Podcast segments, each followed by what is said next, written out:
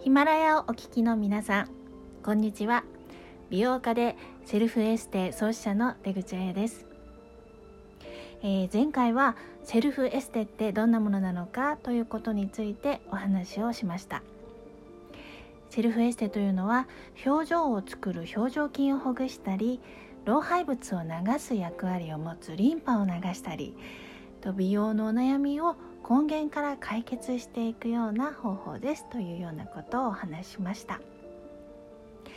それでは今日は初めて実践でセルフエステを行っていただきますがまず最初に自分で行う顔リンパマッサージというものをご紹介します。実は顔周りには美容の鍵を握るリンパ節がたくさんあるんですね。このセルフエステを習慣化することで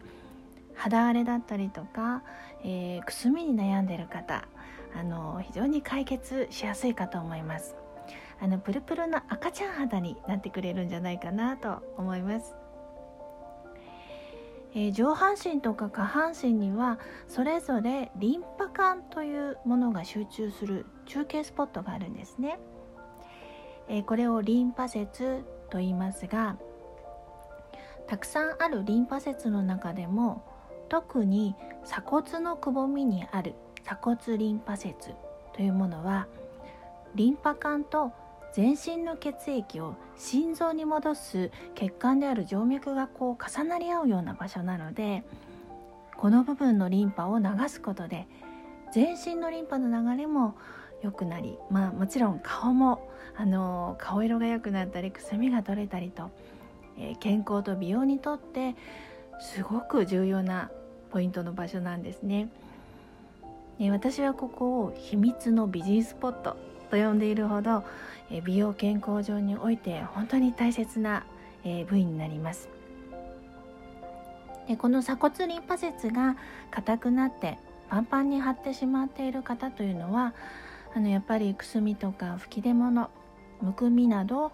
そういったトラブルが気になる方が多いです。でそれだけではなくですねあの全身のリンパ節の流れが滞ってしまうのであの倦怠感体のね疲れだったりそういったものも感じやすい。それからあの老廃物が排出されないので痩せにくい体質にもなってしまいます。それから現代人あの肩とか首のこりっていうのは非常に感じてる方多いかなと思いますが、えー、こういったこりからあの頭痛とかそういった症状まで引き起こしてしまう可能性があります。ですからこの硬くなった鎖骨周辺を丁寧にほぐすだけでさまざまなお悩みの症状の改善につながるんですね。では早速一緒にこの鎖骨リンパの辺りをですねマッサージしていきたいと思いますがオイルとかご用意できる方はお使いになっていただくと滑りもよく心地よさも感じるのでお試しください。もちろん服の上からでも行います。では行っていきましょう。鎖骨のくぼみ、えー、三角の部分ですね。ここをマッサージしていきますがまず最初に左右の、えー、両方の鎖骨のくぼみちょっと触ってみてください。ちょっと硬いな痛いなという方は一度に圧をあの入れすぎずあの最初は優しく優しく行ってみてください。やり方は人差し指中指薬指の3本の指の腹を使って内側から外側へ螺旋を描きながら柔らかくなるまでほぐしていきます。でこの時右側を行う時は左の手で。左側を行う時は右の手で。といったようにこう手をちょっとクロスするように行うとやりやすいかと思います。鎖骨の三角のくぼみをほじくるようなイメージで螺旋を描いていきます。では右側から行っていきましょうはい1回2回3回4回5回6回7回8回それでは反対側です。同じように1回2回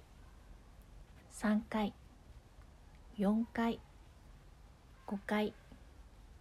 6回7回8回。もう一度右側を行いましょう。1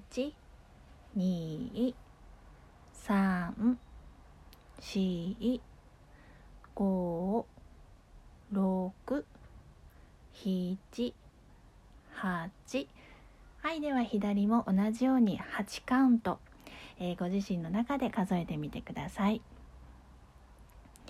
あの触っていくとですね特に老廃物が集まりやすい部分。